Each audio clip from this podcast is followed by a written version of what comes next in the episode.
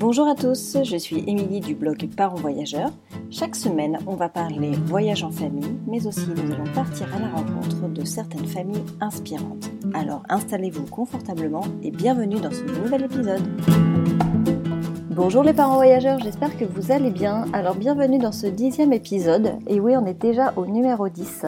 Et pour tout vous dire, je suis vraiment très très heureuse. Chaque semaine, vous êtes de plus en plus, plus, en plus nombreux à, m'écouter et à me rejoindre sur les différentes plateformes.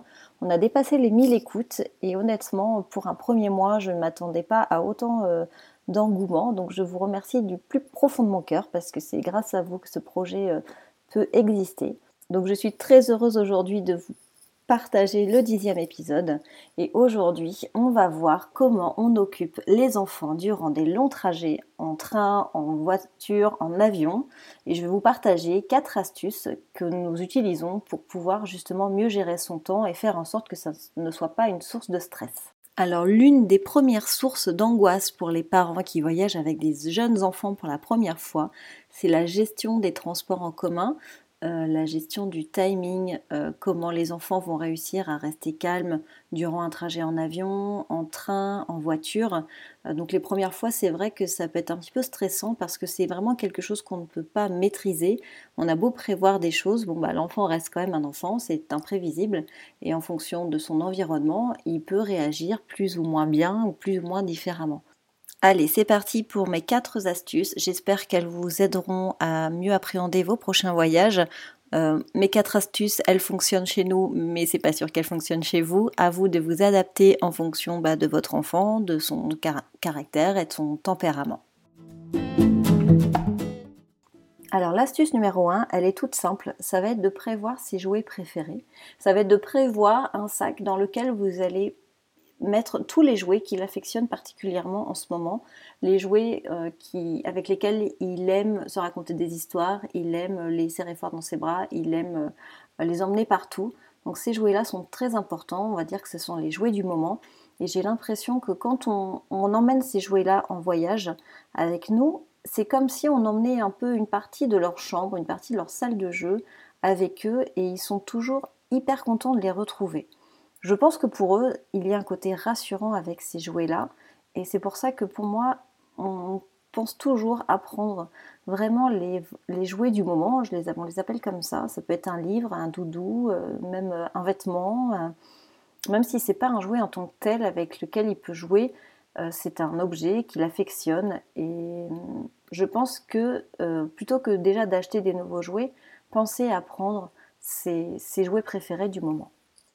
Alors pour détecter ses jouets préférés, rien de plus simple, euh, vous n'avez plus qu'à observer l'enfant pendant quelques jours avant le départ et regarder avec attention quel type de jouets il emmène partout dans la maison, euh, dans son lit, euh, les jouets avec lesquels il joue le plus souvent. Et là, vous allez naturellement pouvoir détecter ces petites pépites que vous allez devoir mettre dans le sac à dos et qui vont peut-être vous sauver la vie pendant votre trajet en avion, en train ou en voiture. Alors l'astuce numéro 2, c'est de prévoir un petit encas à manger et ce quelle que soit l'heure à laquelle vous partez, même si c'est en plein après-midi et qu'il aura normalement mangé avant ou après, je vous conseille de prévoir un encas euh, pas trop sucré, mais euh, qui pourrait éventuellement euh, vous sauver en cas de crise. Parce qu'effectivement, les enfants, ils sont aussi comme nous, hein, comme les adultes. Quand on s'ennuie, bah, souvent on a faim.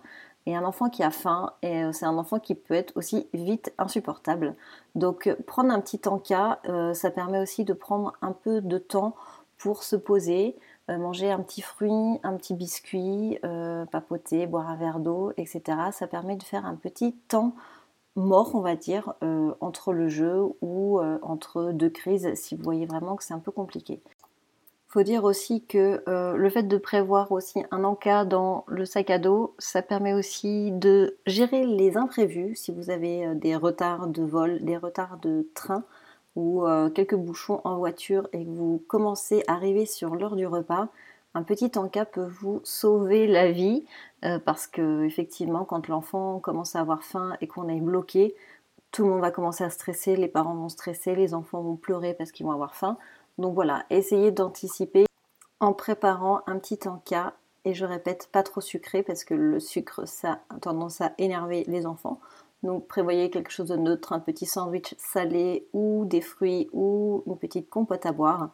Et le fait d'avoir un encas, on va dire, sain dans son coffre ou dans son sac à dos, ça va éviter de se ruer vers euh, le premier fast-food euh, qui arrive euh, sous votre nez ou la première cafétéria pas nickel sous la main. Donc voilà, ça vous permet d'avoir une petite marge de manœuvre pour trouver un endroit sympa pour déjeuner ou dîner. Alors, ma troisième astuce, qui est pour moi, je pense, la plus importante, ça va être le prendre le temps de jouer avec eux. Surtout quand on est en avion, par exemple, ou en train. Je pense que pour vraiment canaliser l'énergie d'un enfant, ça va vraiment euh, passer du temps avec lui, prendre le temps de lui lire des histoires, lui prendre le temps de colorier avec lui, prendre le temps de coller les gommettes, etc. Vraiment, je pense que la disponibilité que vous allez lui offrir va vous il va vous le rendre au centuple justement en restant calme, en restant attentif euh, et en étant patient. Je pense que vraiment, euh, si vous pensiez pouvoir prendre un bouquin et euh, lire tranquillement avec votre dernière playlist dans les oreilles, vous oubliez, à part si vous avez vraiment des enfants très sages, mais là, si vous voulez canaliser et faire patienter un enfant sur un long trajet, je vous conseille de, donner tout votre temps à lui ou à eux si vous avez plusieurs enfants. Mais pour moi, c'est vraiment l'astuce euh, vraiment gagnante. On le voit très bien, nous, avec notre seconde qui a euh, un tempérament assez speed. Euh, quand je passe du temps avec elle et quand je lui explique les choses, quand je lui lis une histoire, quand on colorie, quand on fait 4 ou 5 allers-retours dans les couloirs de l'avion, et eh ben mine de rien, ça lui fait passer le temps et on n'est pas stressé. Et surtout, elle, elle est contente parce qu'on s'occupe d'elle et elle cherche pas forcément à attirer l'attention en faisant des crises, etc. Et au final, on se rend bien compte, un enfant est un enfant. S'il a envie de, s'il n'est pas bien à un moment donné, il va s'exprimer. Peut-être il va le faire en pleurant, peut-être il va le faire en hurlant, peut-être il va le faire euh, en boudant. Chaque enfant a son tempérament, mais globalement, en fait, si l'enfant n'est pas sage entre guillemets, c'est que il a quelque chose qui ne va pas en lui. Et en fait, je pense qu'il n'y a que l'attention et l'écoute qui sera vraiment euh, importante pour lui et qui va vraiment calmer son émotion, euh, on va dire passagère, ça peut être sa frustration, sa colère, etc. Donc euh, plus vous allez être patient, plus vous allez l'écouter, plus vous allez lui accorder ce temps, bah, plus il va se sentir bien et moins il aura envie, je pense, d'attirer l'attention en ayant un comportement un peu difficile. Alors ma quatrième et dernière astuce, elle consiste à lui faire écouter de la musique ou lui faire écouter une histoire. L'idée c'est d'essayer de créer un temps calme, euh, par exemple après le repas ou après une activité, pour commencer à se détendre, euh, à se reposer. Alors si c'est un enfant qui s'endort assez facilement justement, ça peut être l'occasion d'anticiper une petite sieste. Si c'est un enfant qui ne dort pas, ça va juste lui permettre de se reposer un petit peu effectivement, écouter de la musique ou les histoires, l'idée c'est d'essayer de capter son attention sur quelque chose qui va être relativement calme et qui vous va vous permettre de vous détendre un petit peu et de souffler parce qu'effectivement, si on a un trajet de 5 heures et qu'on doit être disponible non-stop pendant 5 heures, bah, ça demande de l'énergie. Donc le fait de relayer un petit peu euh, la chose auprès d'une musique ou d'une histoire, ça peut être un bon moyen euh, pour tout le monde de euh, prendre un petit peu le temps de se détendre. Alors il existe des livres audio où vous pouvez acheter un livre. Alors je crois que c'est Choupi qui fait ça. Euh, vous avez une application et ça vous permet en fait d'avoir l'histoire lue en parallèle. Donc l'enfant il a le livre et depuis votre téléphone vous pouvez écouter l'histoire qui est contée par quelqu'un d'autre. Et après sinon il existe tout un tas de livres audio disponibles en téléchargement sur, sur le web.